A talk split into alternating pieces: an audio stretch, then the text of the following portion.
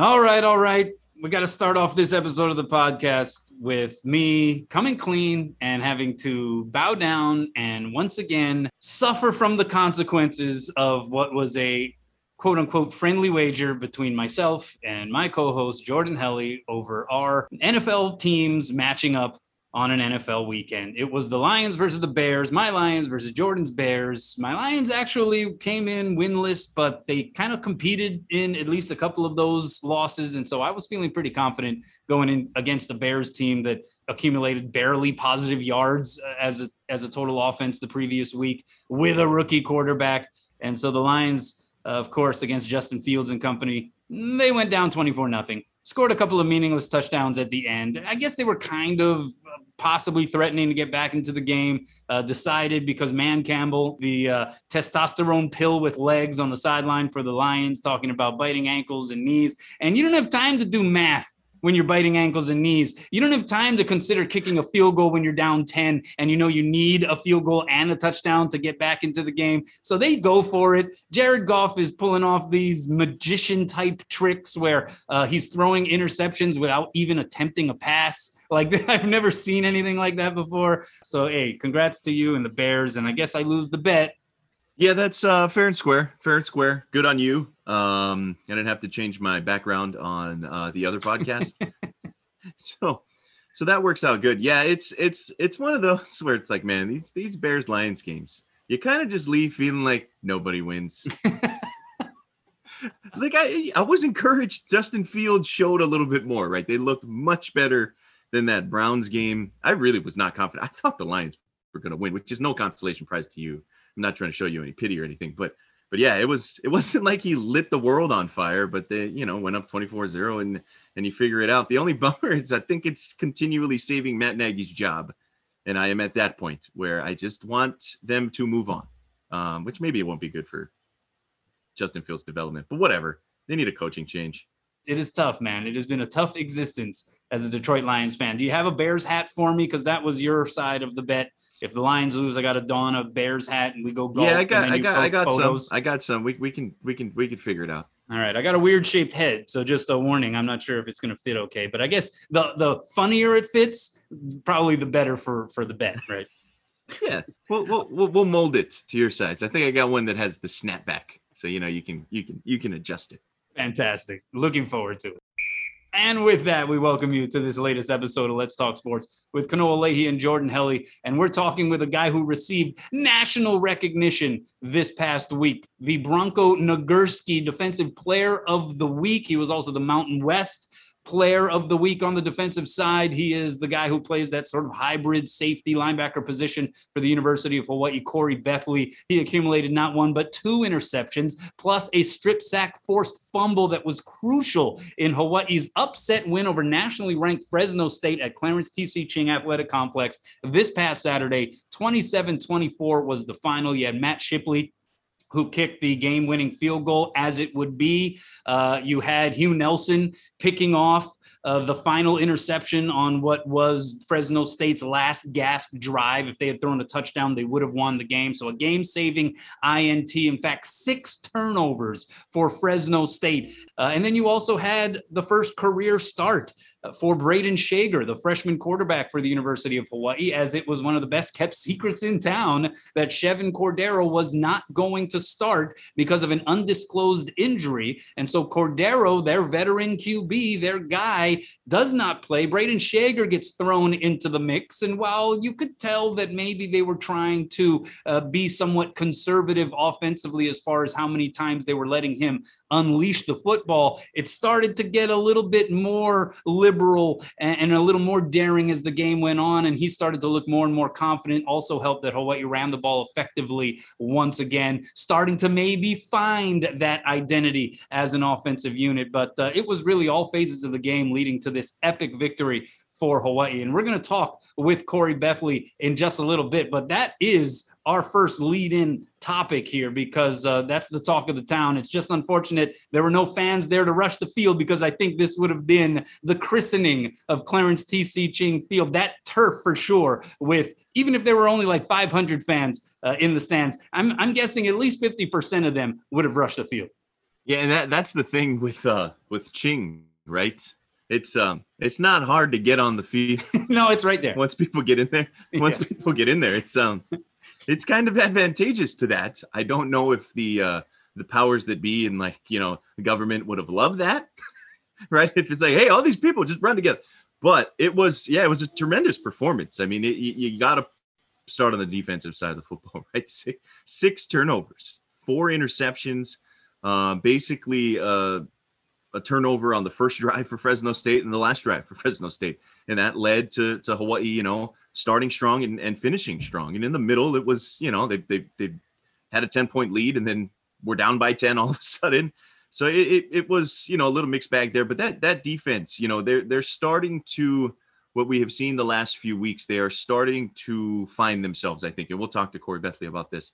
Um, but I think growing into an identity where it's like, look, they're going to give up yards. They may give up some points. Like that is sort of college football, right? that is that is the way the game is played now. Um, but if you can hit and you can take the football away, and they did that, right? Four interceptions, two fumbles.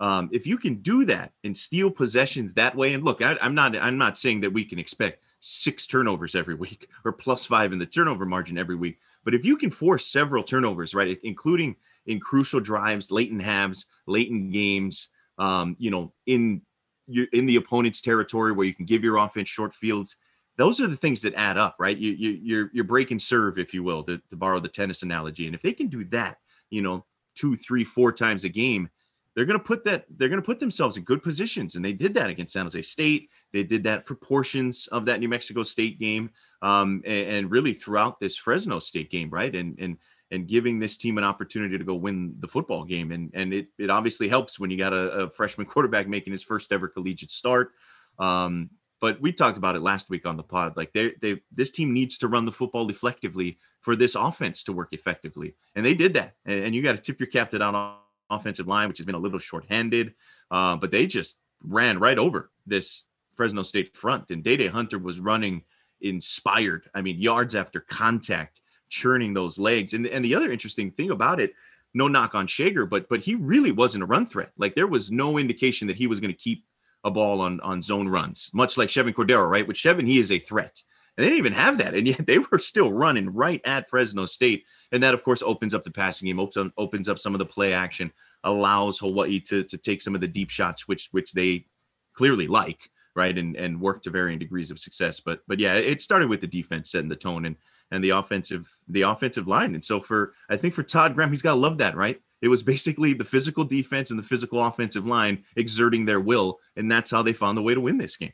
Yeah, and you get a little fortunate, right? Jake Haener's sure. pass goes through the receiver's hands and right to Hugh Nelson to seal the game.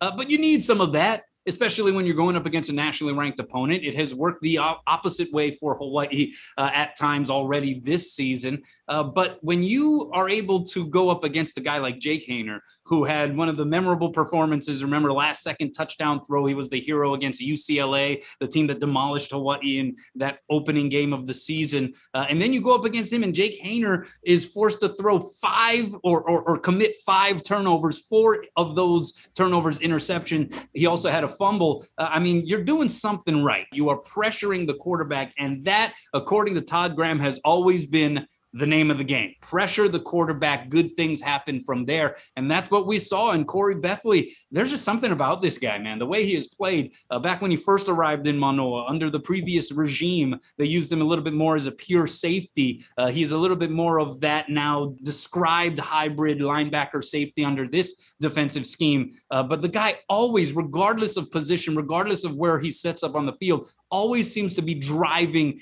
downhill, always seems to be playing with a certain amount of reckless abandon. Uh, and it's great to see. He's also a really, really good guy. He's been through some stuff in his life, uh, but a guy who does it on the field, does it in the classroom, and really looking forward to playing that interview with him in just a little bit. And, the other thing I wanted to add about that defense, and, and we didn't get a chance to necessarily ask Corey about this, but it was it was the first real time, and, and they've shown flashes of this, but I remember – when we interviewed Todd Graham on this very podcast. So shameless plug, go back to last year and, and listen to that before he started his first. He talked about wanting his defenses to harken back to some of the Hawaii defenses he remembers playing against. Right, he talked about bringing his Tulsa teams down there and leaving on a plane and his team feeling it for like weeks afterward. And he talked about just the physical nature that Hawaii defenses were known for. Um, and you saw that, right? I mean, I'm, I'm not saying that you want to wish Jay Jake Haener any ill will or something like that, but that dude was hurting, right? And and he had to come out of the game at a point. And and and so it kind of I I, re, I remembered back to the conversation we had with Todd Graham and him what he wanted to see out of his defense, and I think we saw a bit of that on Saturday night. And I, I'm interested to see if they can keep that building, um, you know, throughout the second half of the season.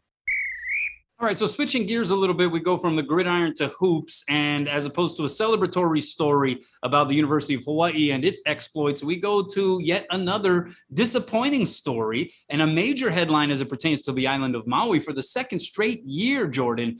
Uh, we're not going to be able to witness on the Valley Isle the Maui Jim Maui Invitational. It is moving again. Remember last year because of COVID, they played on the other side of the country in Asheville, North Carolina.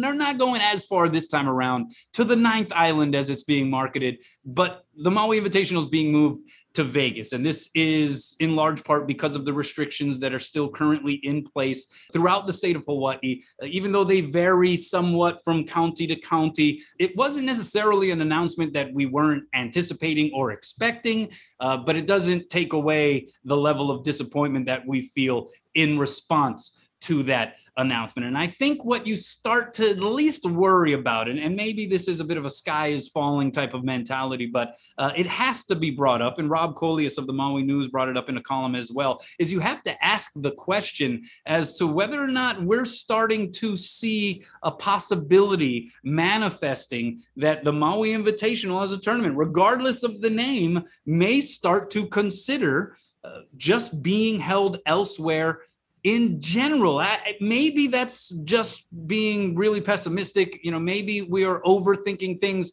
Uh, you start to wonder if maybe that becomes an attractive longer term move for the coordinators of the maui jim maui invitational. How does all this hit you jordan?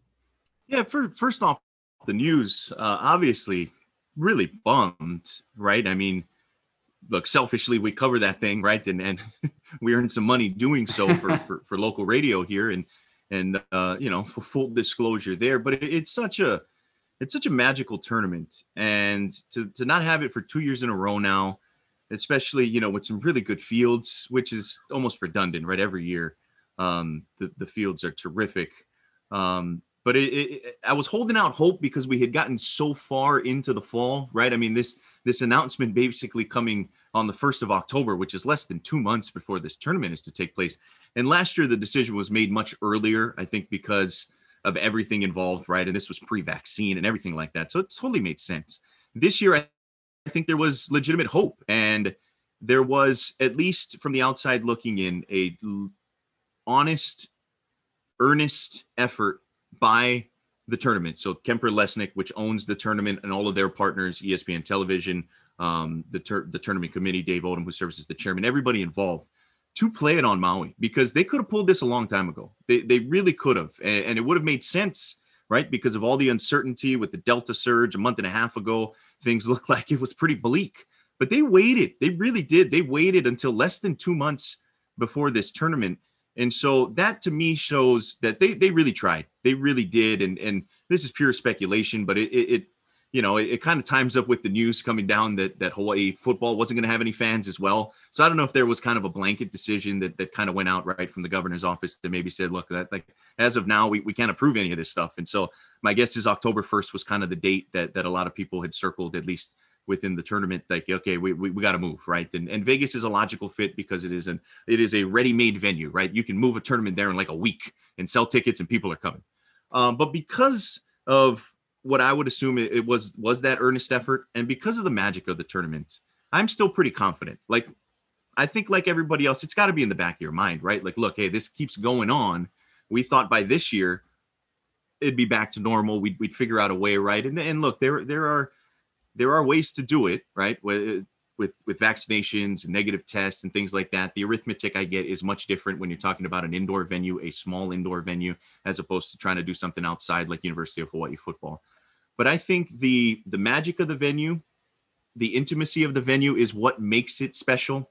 I think the folks involved with the tournament still value Maui. I think the teams that come year after year who are lining up to still come basically every chance they get, and those are blue bloods, right? North Carolina, Duke, UCLA, not Kentucky under Cal. We know that, but those programs, those coaches, and those boosters, they still want to come. They still as as fun as Vegas is, as fun as Vegas is, they still want to spend Thanksgiving week in Hawaii, right? They still want to spend Thanksgiving week in Lahaina.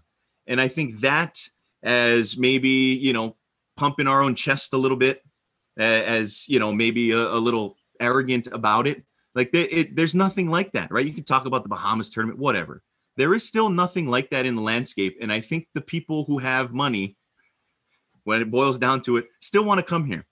And if the Maui Invitational ceases to exist and it becomes the Las Vegas whatever, I got to imagine another company, another television company will figure out a way to come here. Like they'll, they'll fill the void. Like I, I just can't see it going away forever um, because of all of the things that it presents and all of the value that people still see in it. Um, and again, the, the the big the big sign to me was the fact that they waited until October 1st to make this official. Um, and, and, that shows that they they really want to be here. And, and I'm I'm fairly confident that uh, we'll we'll see them back. God, I hope next year. but but I, I when they can come back, I think they'll come back. I really do. I think those are really valid points, and certainly uh, does settle some of that fear. Um, also, the good news is there's already a Las Vegas Invitational being played that same week. As a matter of fact, the University of Hawaii is going to be playing in that, yeah. uh, so they can't take that name. Uh, so maybe that's something that wards them off from that option as well. But my concern would be, you know, the more you tempt fate uh, the more often this happens, say this thing blows up in terms of ratings, say it becomes this sensation there wherever it's being held, and maybe it's it's living in Hawaii and sort of enduring heartache after heartache and disappointment sure. after disappointment on a number of different levels. Uh, and so there is a fear factor here, but you just wonder if thing if this thing goes off the perceived obligation to hold that tournament in Maui, uh, maybe that's lessened or dampened to a degree. That's the only fear uh, that that I have is uh, you know the better this thing performs, the more often you have it held elsewhere, uh, the more likely it is that they start to consider, hey, maybe that's not required uh, to make it work uh, to have to be in Lahaina Civic Center. But I agree with you on all the other things. It's, it's part of the branding. It certainly is part of the romance. Uh, and so uh, you would hope that that does not fade uh, even after yet another year being held on the continent. We hope that that bad boy comes back. All right, well, it's uh, Major League Baseball postseason time. The playoffs underway. My Mets, your Cubs, nowhere to be found among the postseason participants. But uh, that's not to say that there aren't some intriguing and compelling matchups that we're going to be looking at. First off, you had the wild card games, right? The Yankees got bounced by the Red Sox in what was the latest chapter in that long storied rivalry. Uh, you also have the Dodgers. Uh, they're able to advance into the NLDS where they are going to meet their arch rivals, the San Francisco Giants. It's the first postseason meeting between these two franchises, really ever. The formal formatting of the postseason. So here they are, an NLDS between the Giants and the Dodgers. How into this thing are you, and, and what other matchups uh, are intriguing in your mind? With, with, with the Cubs and um, Mets out of it, I, I feel like Juan Soto. Uh, and now I'm just cheering for like former teammates, right, or former players of my favorite team. And so Juan Soto was wearing Trea Turner's jersey and giving Max Scherzer high fives after the Dodgers walk it off um, in the NL wild card game. Like, you know, I'm I'm I'm pulling for Kris Bryant and the San Francisco Giants, and and I found myself rooting for both Kyle Schwarber and Anthony Rizzo when the Yankees and Red Sox played. And it's like, all right, whoever wins this game, I'll just cheer for them in the American League. Uh, so that's where I'm at, which is probably pretty sad. as as a sports fan. But that's where I'm at. So uh, hopefully it's Red Sox Giants, and we get uh, we get a couple of Cubs sluggers going at it for uh, for a second ring, respectively. Um, the Giants Dodgers series. I mean, maybe it's a West Coast thing. Maybe it's it's the history there. Maybe it's just the the hated rivalry, right? Um, uh, I spent some time in in Los Angeles during my my college years, and and that that is a town that that loves their Dodgers, and they they've got a a really fervent fan base. And anytime you bring the Giants to town, it is always a little dicey. Um, and, and so that's gonna be a lot of fun. And and and I know, right? They've they've, they've had playoff games in terms of like game 163 or whatever in, in years past, right? I mean, you, you think to uh, you know the Giants win the pennant. Um, famous call, but but it's it's kind of cool. You get them in a playoff series, right? At the very least, I mean, this is a legit playoff series, and and so I think the ratings are going to do well. Um, and, and just the wild card games, it just kind of reminds you, not that we need reminding, but but playoff baseball is such a different animal. One, it takes way too long. Uh, but two, the just the the the drama of every single pitch and Yep. every single decision.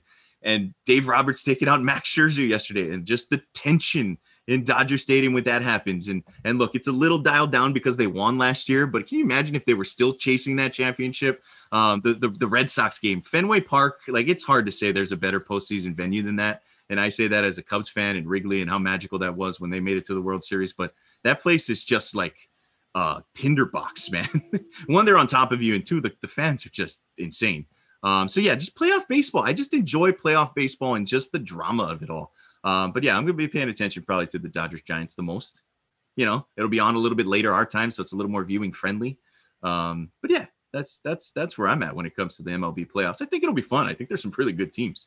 Well, by that thinking, I guess I could jump on the Dodgers bandwagon, right? Justin Turner, a former Met. I can uh, I can lament the fact that the Mets have uh, been the farm club for many a, uh superstar with other franchises. But uh, yeah, I, I am compelled uh, by that matchup. You know, I, I happen to have grown up in a household that loves San Francisco sports. My dad attended the University of San Francisco, so he's Niners and uh, Golden State Warriors and Giants all day, every day. And so uh, there is an exposure to that rivalry that I've had that I think feeds into my intrigue. Uh, and I am looking uh, forward to that. But you're right. I think the greater point is baseball with stakes right is is like nothing else. And i would even venture to say that it might be more of a stressful experience as a fan if you are invested in it than any other sport it is every pitch. It winds up tighter and tighter and tighter and tighter. And here's the pitch and it's one on one and it's down to this pitcher versus this hitter. Uh, and and if the ball's put in play like who knows? And and i don't know. That tension to me makes baseball pretty unique but it takes 162 games sometimes to establish that right? I mean you did have some of that on the last day of the regular season but to me that's the thing. When you have the wild card that one off or that game 7 or that game 5 all the stakes are on the line. That's when baseball is exciting. And I would even go so far as to say it might be as stressful and as exciting just due to that tension than any other sport. Uh, that would be uh, that would be my hot take here uh, on this episode of the podcast. Yeah, it's um so it's got the most downtime, right? So what makes it kind of a trudge through the regular season it is what makes it so dramatic during the postseason, right? Because there is so much where you're just like on pins and needles and and you're waiting, right? You're waiting and, and that just builds the drama. And so, you know, maybe maybe not four and a half hours for a nine inning game in the playoffs. we could maybe speed that up a little bit, but you can't, it's hard to deny the drama. Yeah, I believe the translation of my take now that I think about it too is uh, baseball is so much more exciting uh, because those other sports have all that action. like, what the hell? What the hell kind of take is that? Uh, volleyball would be another sport actually, as an underdog uh, nominee or candidate for that tension, right? Every Yeah. single serve, rally scoring, especially when it comes down to it. So yeah, I think we just we just love that, or at least I love that uh, that kind of wound up drama. While we're on the baseball topic, real quick, uh, regular season is pow. We are on to the postseason, and so uh, we can debate about who you think should be the NL and the AL MVP. I think certainly the debate on the American League side has been much more heated, right? It comes down to basically Shohei Ohtani versus Vlad Guerrero Jr. So who you got? Are you a Shohei guy? Are you a Vlad guy? And give me your MVP on the NL side as well. Yeah, the, the the NL. I'll kind of just get that out of the way. Uh, it- it's kind of tough, right? Because the three, to me, the three candidates, whether you're talking about Bryce Harper, Fernando Tatis Jr., or Juan Soto, uh, none, none of them made the playoffs. And and at the end of the day, like the final week of the season, none of them were close. Well, especially the, the, the Nationals, right? Who weren't, weren't good at all. Uh, but Juan Soto is having like all time type second halves. Uh, I'm a huge Juan Soto guy. I don't know if he did enough in the second half to maybe leapfrog um, a Bryce Harper, Fernando Tatis Jr. I think I'm going with Harper. Uh, I think what he did throughout the, the duration of the season, um, cutting down on his strikeout rates, and, and you look at some of the advanced numbers. He was he was really good. He was really really good. So I'll give the edge to Harper there. But I don't know if you told me Tatis wins, like I'm not going to argue with you. Uh, and then on the AL side, I love Vlad Jr. But Shohei, the guy, he didn't put up quite Guerrero numbers, right? He's just behind in the home run race. He's a, a, fair amount behind the RBI race. You look at some of the advanced numbers. Shohei, I think, is a little more favorable there, especially when you're looking at stuff as simple as like OPS. and then he was also one of the best pitchers in the league. So it's like, look, if Vlad pitched as like like he wasn't a pedestrian pitcher. He was a really good pitcher who sure didn't have the numbers that you would say like put him in Cy Young contention. But when you couple that with what he did at the plate, hitting 40 something home runs, his OPS about like right under a thousand, I think. His his advanced numbers, his walk rate, like sure he strikes out a, a lot, but I Everyone mean, does. come on.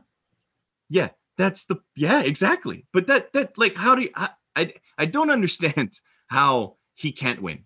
Like there's there's no way. Oh well, the pitching awards the Cy Young award or whatever. It's like no no no. It's the MVP. It counts for everything. That's that's fair. Like we've had pitchers win the MVP before.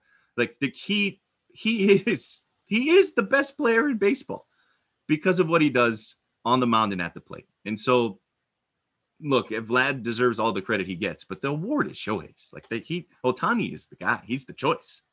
Well, the thing about it is Shohei is unprecedented. We've never seen this before. And to that end, because of that, he should reap the rewards, right? He did something that has not actually been done. You can say since the days of Babe Ruth, but even in terms of his numbers, his importance to that team in overall offensive percentages, it's unbelievable. And Vlad Guerrero is going to be a generational uh, hitter for a long time in this league, and he probably will win uh, an MVP or more. Uh, but I think in this particular season, what Shohei did I mean, it has to be rewarded. And then on the National League side, uh, he missed some time, but I'm a Fernando Tatis guy. I just, I just think again, his uh, importance to that team, the overall offensive percentages, uh, and then what he does in the field as well defensively. Uh, this guy is is out of his mind good.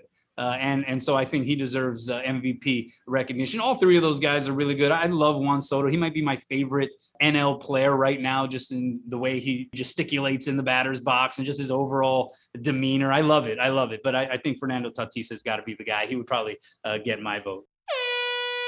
All right, and with that, we get to our talk with Corey Bethley. Uh, this guy has been reaping the rewards, literally. All kinds of accolades coming his way, uh, both from the conference, the Mountain West, as the Defensive Player of the Week, and also a national honor, the Bronco Nagurski National Defensive Player of the Week. Uh, Hawaii coming off of that upset win over Fresno State. We talked a little bit about that, but let's get into our discussion with Corey Bethley.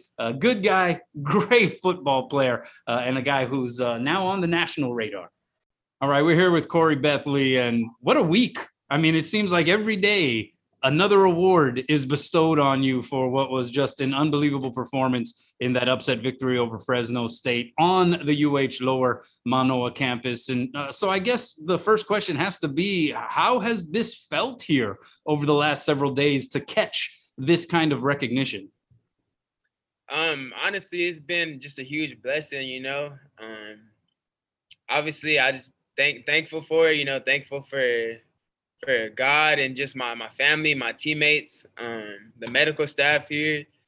Um, but I, I, couldn't have done any of this without them. So I'm truly thankful for all that. And it's just it's been a tremendous blessing just knowing like all the hard work that I've done and put in has a it's starting to pay off. You know, people are starting to notice it and uh, just re- really humbling. But you know, also I just know I got so much more to do. Like I feel like I left a lot on the field last week just from watching that field and just knowing that I can play a lot better. Um, but definitely, you know, enjoy, enjoying just just the accolades that came and taking it in, but really just blessed and just thankful for it all. So two interceptions, a forced fumble, numerous hurries in on all of these uh, numerous plays. You still feel like you could have played better. Yes, definitely. You know, um, and I just think that's just how I am. You know, my brother, my brother said the same thing. You know, my brother, he's my biggest critic, uh, and that's the same thing. You know, I had two pass interference calls, and it's like, look, you know, you made these plays, but look, you had also had two pass interference calls, and you know, that's just how I have. That's just how I've been always as a kid, just growing up. You know, I'm a competitor. I'm always gonna try to find a way to perfect my craft and be better. And I definitely feel like I have so much more room for improvement uh, in a, in a lot of areas. So, yeah. Well, let's start with your your role here on this particular defense because it has been described as sort of a hybrid safety linebacker position. Can you talk about what your role is and, and sort of what your uh, objective is uh, throughout a football game? Um, yeah, so my role is looked at as like that hybrid um safety position, uh, hybrid linebacker safety. Um, and on this defense, you know, Coach Graham, they do a great job of scheming up stuff. Um, to really just try to get me around the ball more. Um, and whether so teams can I can play to the boundary and to the field and have the ability to move both sides. Like this past week, I lined up to the boundary a lot. Um, and kind of was playing like a, a, outside linebacker type, defensive end type sometimes uh, to the boundary, and then but also having the ability to come out of that and go to the field and come off the edge or drop back into coverage. So I mean, it's really just the role is just wherever you know Coach Graham needs me or is gonna put me. You know, I'm up for it, and it, it's kind of it's a real awesome challenge to have. You know, because like I've never done a lot of this stuff, so just getting thrown into the fire and just adapting. Um, it's been great, um, and I also learned a lot. You know, I'm talking to like guys like Jonah Laulu, my roommate. He plays defensive line, so I'm like, hey, like, can you give me some techniques here? Like, I, I never done this before, like certain stuff but it, it's a it's a really big role. But you know, I, I prepare a lot for it, and you know, I take it really personal to, you know, to have that preparation so that when I'm on the field, I could play fast and just you know let my instincts take over and be able to make plays.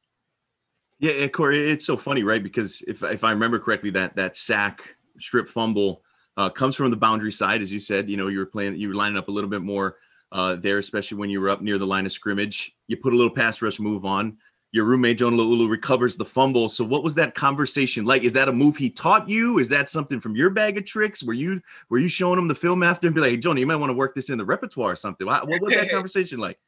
Yeah, uh, you know, it's crazy. I didn't even know he recovered the fumble until like the next day when we were watching the film.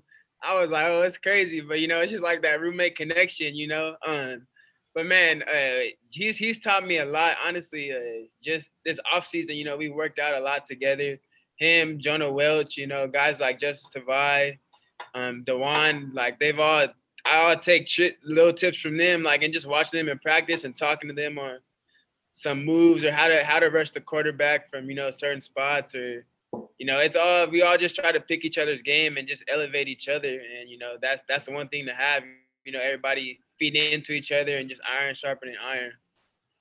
How how you, described to us your role how natural of a fit is that for you? How much has it taken kind of getting reps in there and and building into that? Because I, th- I think we're seeing right some of the fruits of that labor. But was it a, was it a natural fit? Was it something that that's taken a little bit of time? What, what describe to us kind of that process as you as you grew into this role? Um yeah, uh, it was I definitely say like last year because my prior to this my freshman sophomore year I only lined up at boundary safety. Um, so my junior year, like it was a little of a change, but you know, I feel like I was a little uncomfortable like at the start of the season. And as the season started going, I started to get more comfortable and just playing better ultimately and just feeling more confident in that position and starting to do more and more. And then just this offseason, you know, I had seen like the impact that that position could have on the field and make a lot of plays. So, you know, I just really started to dive in more deep to it, watch more tape, you know, work more techniques on like what could help me in certain positions and stuff. And just doing that, I think definitely helped pay it off and stuff. And yeah. You know, what's so striking about the way you play is uh, you always seem to approach the game with this reckless abandon. Like you're always going downhill. Um, where does that come from? What sort of got you into that mentality and that mode? Uh, you talk about wanting to play fast, but it always seems like, I mean, you are going downhill. You are going at a target when you're out there on the field. Yeah. Um, honestly, I think just my passion, you know, when I, I play with a lot of passion, I think you gotta be, you gotta have passion to play this game. And, you know, I think that that passion just comes from my childhood. I, you know, I've, I've seen a lot, been through a lot and just knowing like I got an opportunity, you know, to change my my life, my family's life, my parents' life, you know. So when I got on that field, you know, I got a why to why I do what I want, what I do on the field, you know, why I got to go hard this rep. And also, I just want that to be, you know, I take I take that with pride. You know, I want my game to be that I'm physical, you know, and I may not be the biggest or the fastest or the strongest, but you know, I try to let my presence be known on the field that you know you're gonna if you're gonna come to me, you're gonna have to feel me. You got to bring it because I want your best, and you're gonna get my best every time. Well, you had your best going this past week, that's for sure. And, and since you mentioned it, some of what you went through uh, through your uh, life, early childhood, uh, if I may ask you, because it seems as though you play with a certain amount of inspiration. Uh, and I know you lost your mom when you were six years old. Uh, you have that tattoo honoring her on your arm. That is something that I know is with you in spirit every single time you take the field. Is the memory uh, of her? And could you, if if you would, if you don't mind, uh, just shed a little more light on how that continues to drive you to this day? Yeah, you know, I lost my mom at six years old, and uh, you know, when I was when I was young, you know, I didn't really know too much what was going on, but you know, I, I was able to see a lot and as I got older, it, it started to click to me. But you know, seeing my mom just fight, you know, she had brain cancer. So seeing her fight, you know, she in and out of surgeries a lot and uh, treatments a lot. So just seeing her fight until literally her last breath, you know, it always like has just gave me that edge to like want to strive to be great and never never quit because my mom never quit on on anything, you know. So she put her all into everything and she always fought. So you know that's just always driven me and just give me just gave me passion into what it whatever I do. You know I'm gonna do put my all into it, whether it's school, whether it's football. You know I'm gonna put my all into it, never give up, and you know just continue to strive for greatness. How how much of that um, is kind of guided you through what has been a, a, a wild journey, I would say, at, at, the University of Hawaii, right? Uh, I mean, whether it's bowl wins, coaching changes, COVID years, empty stadiums, like you, you, name it. And, and you in particular, and a handful of those guys that came in with you in that recruiting class, you know, you, you guys have had to overcome a lot. Um, and, and, so how much does that, or has that sort of guided you through this process and, and what have you made of your time there on campus at the University of Hawaii? Oh yeah, you know that that's guided me a lot. Just knowing that I have my mom just with me, you know, she's with me every step of the way from above and always watching over me. So you know, it's it's nice having having that and just knowing that you know she's always with me, and just on the island, you know, with my brothers, you know, like we've we've been together that class of 2018 that came in here since our freshman year, and we're all tight, you know, we're close, and just you know having that trust and just those relationships on and off the field, which is gonna last a lifetime, it's just it's just really special to me, and I it, it really means a lot to me just to be able to, you know, just have guys like that that I can depend on and they can depend on me. You know, I know that they got my back and I'm gonna have their back. And I think on and off the field, you know, it makes us closer, and on the field, it makes us closer too. You know, we're gonna play, we play for each other. You know, we gonna I can count on them, they can count on me, and it, it's just great, you know, to have just that that camaraderie with those guys. And yeah, it, it seemed like things came together even more in that victory over Fresno State. It put you guys in a great position for the second half of the season. A lot of the teams that you need to go through are, are left on your schedule. Uh, what, has been sort of the mindset, the message following that win on Saturday? I know there's a bye this week, so I'd imagine a little more downtime. But what's kind of been the the feeling in the locker room as you guys get prepared uh, to head into the rest of the season coming off of this big win? Um, you know, I think we we have a good mindset right now. You know, actually a great mindset, but really just coming into this this week, you know, it's like we control our own destiny. You know, like we got a great team coming in next week, uh, Nevada. We'll go to Nevada, and you know, it's really on us though. You know, we how are we gonna practice every day? We got to come to practice, come to work every day, and you know we we challenging ourselves at this point you know. We already know every every team in the mountain west is going to be good. Like the past our two conference games have came down to the last play of the game. So we already know that we're going to get every team's best and every team's going to get our best. And you know we really just got to you know stay on it hold each other accountable and do the little things and you know take take it one game at a time. And that's all we can do. Not not get too high on the highs and too lows on the lows and just just take care of business and you know that's all we can pray for everything works out It was one of those nights on Saturday, right? And the only thing missing, obviously, was the the boisterous crowd hanging on every play. Uh, but when you guys have it going like that, and you're seeing the progression of the game, and you're realizing even after you go up and give up a lead, and then get down a couple touchdowns and find your way back into it, like as this thing is going, and you're starting to realize like we are in this, we have a chance to knock off a nationally ranked opponent uh, what is that mood like on the sideline? What is that communication like, and, and sort of what is working inside of you? Um, honestly, I mean, even from like that that beginning of that game, like from warmups from the time, and I don't even think it's from the from the beginning of the week. You know, we've been preaching. You know, we put in the work for this. You know, this whole that whole week of practice. We had a great week of practice, and you know, we had knew going into the week that we were going to be down seven and you know we all just rallied behind Brayden and you know the defense we took that as just a, like a challenge. You know we got to have Brayden's back and we got to step up and play our best game. Um and so just having that that work on the field I think it led to just on the field you know there was no chaos when whether we was down a touchdown or two touchdowns you know the talk was always positive like let's go like we need to turn over right here. Who's to make the next play? Like let's get the ball back to the offense you know let them do what they do. So it was a lot of just positive encouragement going on and guys stepping up and making plays, you know. And I mean, when you have stuff like that happening, you know, not not bickering because I've been on teams, you know, in high school you had finger a lot of finger pointing when stuff goes bad, you know, and it was none of that. So I think that's the difference when it comes to games like that, uh, winning and losing, whether you know when adversity hits because adversity is going to hit at some point in the game um, how are you gonna handle it? You know, is is it gonna be finger pointing or is it just gonna be everybody coming together and you know finding the the way to turn this thing around and flip the energy? You know because it seems as though you guys are as a defense trending in the right direction you, you're turning the ball over at high frequency the last few ball games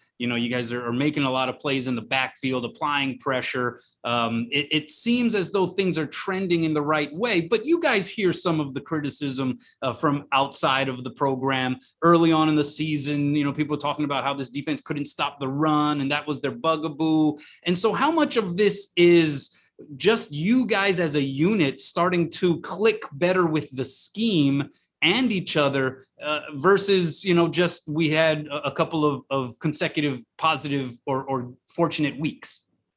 Yeah um you know i think you know we we all knew like those those first three games you know we didn't we didn't play good football you know and i think it kind of was a gut check for all of us um and a humbling experience because you know something wasn't clicking you know we had all we have all the right pieces on the team so I think we we all just uh, took a step back, you know, and just evaluated, and you know, we had to change how we was practicing. You know, what are we doing enough? You know, we got to watch more tape. You know, but I mean, it was it was a humbling, little humbling experience. But you know, I'm glad you know we've overcame it, and we you know we've been putting in the work, and we got to keep it going because you know the sky's the limit for this defense, and at the end of the day, like we wanted to be, we wouldn't we wouldn't want it to be no other way, you know. And so, yeah. Uh, you talk about even during the game trying not to get on each other, trying to maintain a certain positive spirit, even over the course of a first half of a season. Uh, how difficult is that to, to not just maintain faith in one another, but even maintaining faith in the system that are what the coach is preaching to us is the right thing. We have to buy in, we have to maintain that faith. Does that get hard for a player sometimes?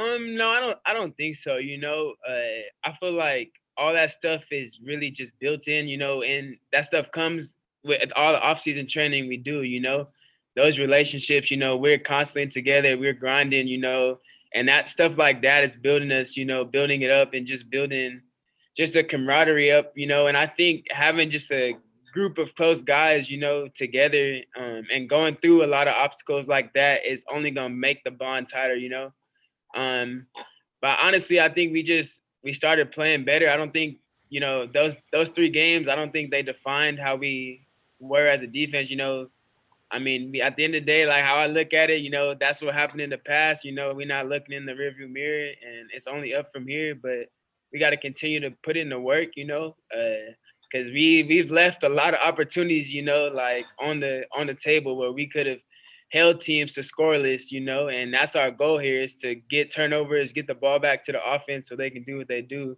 and not give up no points. You know, we're trying to play good, really great defense here.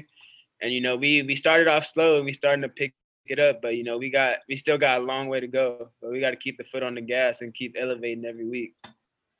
Yeah, and, and with with the knowledge that um, you know the, the, the freshman Brayden Schager is going to start in that ball game, is that something that gets discussed on the defensive side of the football? Like, hey guys, we got to pick it up, right? We, uh, Chevan's not in there today, or or is it just hey, just, you just keep your head down and you do your business there? But what, what's that dynamic like when you know, hey, we, we we got a guy making his first start on the other side of the football for UH? Um, you know, I don't think everybody's like mindset was because Brayden had a really great camp, you know, so it was like man, like you can't. This guy, I, I had all my trust in this guy because I know I seen him work. You know, he had a he came in here really humble kid, really talented kid, um, and player, and just was going. Just did it, did what we had to do, you know. And I seen him make those throws. You know, he had a great, excellent fall camp. So it was more just rallying behind him, you know, knowing that we got him and just we're gonna do whatever we can to keep the ball in his hands so we're off the field as much as we can and just I think just knowing that you have a defense behind, like had a defense behind him, like we did this past week, just was able to calm him so he can make plays, you know, and settle down. Because I mean, I know how it is. I remember like my first start as a freshman, I was really nervous, but having like guys that were like upperclassmen at the time, like Kalen Hicks and Ikem Okeke and stuff, guys to say, you know, just to be in my ear, like, you know, you've been doing this your whole life. Like just settle down, take a deep breath, you know, it's it's just football at the end of the day. So you know, we had guys like that, you know, just in his ear, not crazy, but you know, just just letting him know, like, hey, you're gonna be good. Like, we got you. Like, let's go. Let's go play some football. Let's go beat this. Let's go win this game. You know, and you know, he did great. He played a hell of a game. You know, and I'm proud of him and the accomplishments that he got. You know, he definitely works hard for that, and he has a really bright future. Is it is it weird to be the the older guy now? Where, whereas you know you're talking about some of the guys that, that help mentor you is it is it a little strange that you're now in their shoes and you got guys like like brayden and some of these young guys that that you know maybe look up to you? What, what's what's that been like for you here yeah, in the last couple of seasons? It's crazy you know uh, and this is like something we always talk about in our house you know because I stay with uh, Solo Vaipulu and Jonah uh, Laulu so you know, just we always uh, just looking back on those times, like man, like we was just freshmen, like in those positions, and just looking at how time flies. It's like it's crazy to see. Like this is our fourth year here in this program, and it's just crazy and how how fast it went. But you know, we we enjoyed every moment of it, and enjoying every moment of it still. But you know, it, it it's great to have like guys like that because you know they help you I mean, like as a freshman, your mind's all over the place. You know, you're first year college football, you got school, you got all this, and just having like those role models to look up to, you know, and just help you, those older brothers, just to help calm you down and guide you in the right direction. You know, so you can do your four years and get through this to know that you're gonna be good. You know, and show you the ropes. It's just it's, it's good to have, but looking back at it, you know, it's just crazy to see like, man, you know, I was once in their shoes and now, you know, they looking up to me now, and I was just when I was in their shoes, I was looking up to them, and it's just crazy. It's really easy, obviously, coming off of a game like that, particularly, but it's really easy to focus on just what you are as a football player and bypass or lose sight of what you do in the classroom and off of the football field. I know that that was a promise you made to your mom, basically, right? Was that you were going to go to college, you were going to get your degree, and you have done so in a way that is extremely impressive. A three time Mountain West All Academic selection. Can you talk about the pride you take in that part of the student athlete equation and, and even sort of where you are as it pertains to your degree and, and your future educationally? Yeah, you know, I take that with tremendous pride. You know, I always was preach, you know, I've had an older brother who went to college and he got his degree, you know, and I seen him put in the work too, you know, and on top of that, just having that promise, you know, to my mom, it's always been like my fuel, you know, just like I'm more than an athlete too, you know, I got to get this degree. Like I was given this opportunity to go to to go to school for free. So to be able to have the opportunity, you know, I got to take advantage of it. So you know, I'm currently this is my I'm on my last semester of school, so I will be graduating this fall with a uh, degree in kinesiology. Wow. So definitely, you know, blessed and excited, you know. Um, but yeah, it's, it's it's been a long time coming. You know, I feel like I've been in school for a long time, but you know, I just can't wait to get that degree and just be able to just really just look up and you know tell my mom like this is for you. You know, I did it, and it's been a lot of hard work, but it, you know, it, it, was all worth it for sure. So, well, you guys have another great opportunity to, to prove the mettle of this program against the Nevada team in a couple of weeks, led by Carson Strong, a quarterback who's summer speculating maybe the number one overall pick in the NFL draft. Uh, how do you guys approach this as far as the opportunity to make another statement, almost as a hana hou to what you did against Fresno? Yeah, you know, this team is gonna be it's gonna be an ultimate test right here. You know, we're going up to Nevada. You know, this is a really great team. You know, they're playing really good football. They got a lot of dudes on offense, a great running back, great receiving core, and the quarterback is really good. You know, so you know, just coming into this game, you know, it's great. This bye week happened. You know, we're getting a week, an extra week to prepare for them while they're still preparing for uh, New Mexico State this week and about to play. So you know, we we take definitely taking advantage of that, watching a lot of film, um, and being able to practice and just get a lot of looks in. Um, but you know, we've had a great mindset this week. You know, this bye week was really it's not a bye week. You know, it's it's still a week of practice. You know, we're here to get better. And you know, if you look at, at it, if you look at it like a bye week, you know, then you're wrong because if, if the goals we got, you know, what we have on the table, we're trying to win the Mountain West Championship. And if you you taking this week off, you know, it's wrong. Um, and nobody's doing that. We've had a great week of practice this week. So, but I mean, really, we just got to just focus on ourselves. I mean, I really feel the only way like a team can beat us is if we beat ourselves. You know, we gotta we gotta come and show up to every day, take care of business throughout the week, and when we come to, when it comes to the game time, play our game, and just do what it is we do. And I feel like yeah, the rest will take care of itself. Yeah, there there may not be a, a, game scheduled this week, but it's a work week. There's there's no denying that. Definitely, yeah, definitely, because we gotta work, gotta get the work in. well, uh, you have been, and I think we're seeing the fruits of that labor. And uh, man, you're a role model. I think with what you do as a student athlete, both as a student and as an athlete. And it's great to see you catch the kind of recognition you've been receiving here this week. Continued success. Good luck in a couple weekends against Nevada. And uh, thanks for spending some time with us, Khoury. No, thank you guys so much. Appreciate it. All right. Thanks once again to Khoury Bethley. We uh, appreciate his time. And uh, again, it just becomes very obvious, Jordan. He's also a really, really down to earth, humble, good guy. Yeah, he's um you can tell he's he's a mature guy, right? He's he's been here for a while. we, we we talked to him a little bit about that, but but he is a guy that, that just has great perspective. He's super grounded, right? And and very focused on um, you know, getting the goals he accomplished done, whether it's on the football field or in the classroom. And and it's hard not to root for a guy like that. Got to tip my cap. Yeah, well said. All right, time for our post game. And our best and worst brought to you by Waste Pro Hawaii, Maui's premier full service refuse company offering various sizes of dumpsters and roll off containers for commercial, construction, and residential use. Family owned and operated with over 40 years of service to the Maui community, Waste Pro Hawaii is committed to customer service and responsible waste management. Visit wasteprohawaii.com for services information. All right, let's go with our best and worst. We'll start with the best uh, and my best. The Rainbow Wahine volleyball team improving to 4 0 in the Big West Conference. It did not come easy, but it did come with a signature sweep victory over longtime rival Long Beach State at SimpliFi Arena at Stan Sheriff Center. They followed that up with a win over Cal State Fullerton, uh, which was a little bit more difficult. Hawaii going five sets with the Titans after really kind of winning in fairly lopsided or at least uh, pretty economical fashion against uh, Cal State Fullerton in the first two sets. Uh, then just a weird turnaround in that third frame. Cal State Fullerton pulls it out late, uh, and then they just obliterate the Wahine in set four. Uh, but Hawaii was able to put it together, led by a bunch of new faces, right? Kate Lang, who's really stepped up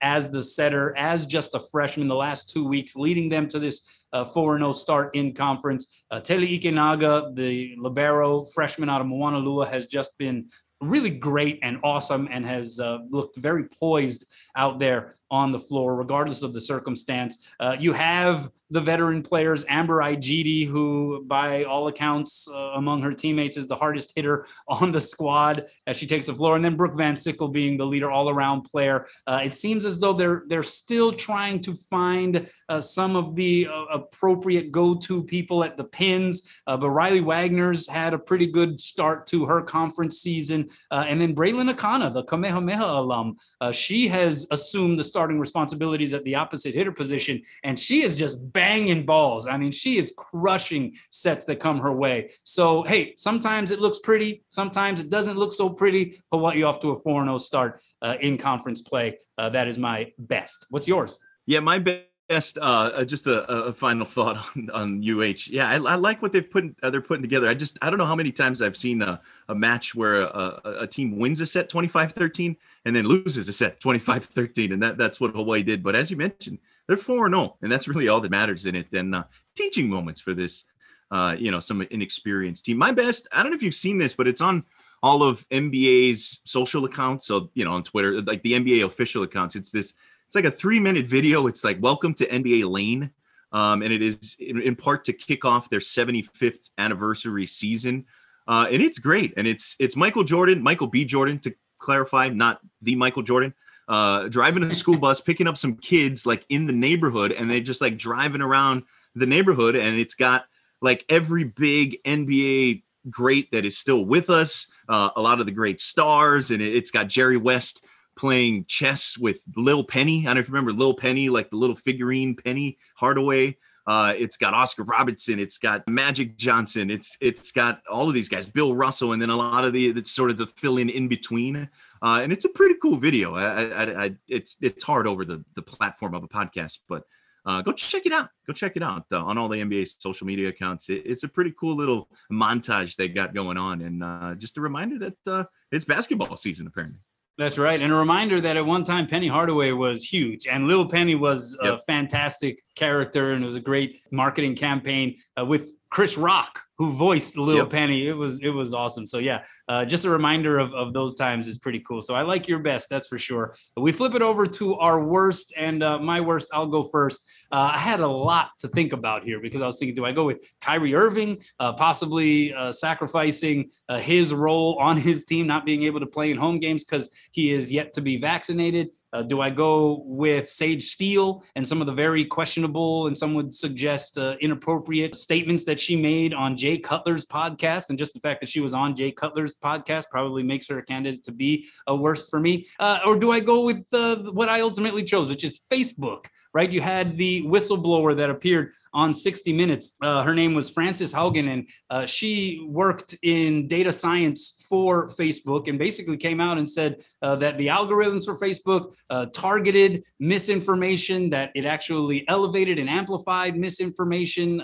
in order to try to create more controversy, which in turn drew people, ironically enough, to the app. Uh, even how it neg- negatively impact because of the imaging on social media, teenage girls uh, often early teens, uh, and some of the fallout from that. And it's just really despicable stuff. Uh, and after this 60 Minutes report, what a coincidence. The next day, Facebook and Instagram globally goes down. They totally weren't trying to, you know, erase some of those algorithms and the evidence that would maybe uh, confirm what the whistleblower was saying. I mean, that's obviously a conspiracy theory here, but it just was a bit of a head scratcher and a reminder that social media is both the maybe the best and maybe the worst thing that's ever happened to humanity, right? I mean, global connectedness is is pretty cool and i think there are a lot of great things to extract from that uh, but it also gives voice to the lunatic fringe and, and certainly in this perverse presentation uh, that this whistleblower is painting the image of, uh, it does a lot of bad. It is it is a detriment in a great way to society and the way our society is actually connected uh, to one another. I think the divisiveness that comes out of what this whistleblower is saying is the approach by Facebook as a corporation. Uh, scary, scary stuff. So uh, that's my worst. And uh, we will be posting the promo for this episode on Instagram uh, at some point in time, ironically. Yeah, again, it's it's uh, you know it's got it's got some redeeming qualities, but but yeah, it is uh, boy, a lot of the things that I think we already knew just just seeing the curtain pulled back a little bit as well. Yeah, it's uh, what a mess. Yeah, what a it's a mess, mess. that is. Are you It's, wait? Are uh, you on Facebook? Because I actually am not on Facebook. I'm I'm on Instagram I and still Twitter. I still am. Yeah, I still am on Facebook. okay, and I'm over forty, so I have to be on LinkedIn too. That's right. That's right. right, Yeah, it- I think after you get over 50, you got to rejoin Facebook. got a lot of the posts on there, man. It is uh whoo. All right. Well, that's yeah. that's a pretty bad worst. Um, uh, you you have one that's uh, also uh, a really tough one that that was in the news that people had to to digest here this past week. Yeah, my, mine's isn't uh mine's isn't any better. Uh the my worst is the NWSL uh women's soccer league in the United States. You know, they pride themselves in kind of being, if not the preeminent league in the world. It's got a lot of US national team stars that play a lot of stars from from different countries as well. But um if you haven't go check out the athletic um their story and reporting they did um, in in kind of uh, blowing the whistle on some of some really dark stuff uh, when it comes to people in position of power within the league, uh, particularly males, uh, male coaches within the league. Um, and one of the uh, brave individuals who actually spoke up on the record, really for the first time um, publicly, um, is Mana Shim. Uh, Meleana Shim. Uh, she's a year younger than I am. She went to Kamehameha Kapalama. Uh, she's like one of the best soccer players to ever come out of this state. Played at Santa Clara, um, went on to play for the under 23 national team uh, for the United States, and then had a had a long career playing in the NWSL uh, for the Portland Thorns under then head coach Paul Riley, who is kind of the central figure to all of this, um, as he has been accused of some deplorable things, sexual coercion, harassment, basically sexual assault um, in various forms and fashion, um, as well as Sinead Farrelly, who also uh, went on the record. Um, and it is very disturbing stuff. And it is also very disturbing when you see the trail that follows Riley from his time when he was the coach of the Portland Thorns, um, when Melian or when Mono was playing there, um, and, and now in his position, well, previously with with the North Carolina franchise, which he has since been fired, and how he got a job after um, some things were raised internally. Alex Morgan, who is actually very tight um, with Mana Shim, uh, has been one of their advocates and, and publicly put out there some emails sent to league leadership and, and past um, internal investigations that happened in Portland, that happened um, when Paul Riley was was subsequently hired for the New York franchise, which then relocated to North uh, North Carolina. There are a whole lot of details. Um, it is very, very, very disturbing. Um, it is all too reminiscent in all of the wrong ways to some of the stuff you see with USA Gymnastics and what happened to those poor women and girls.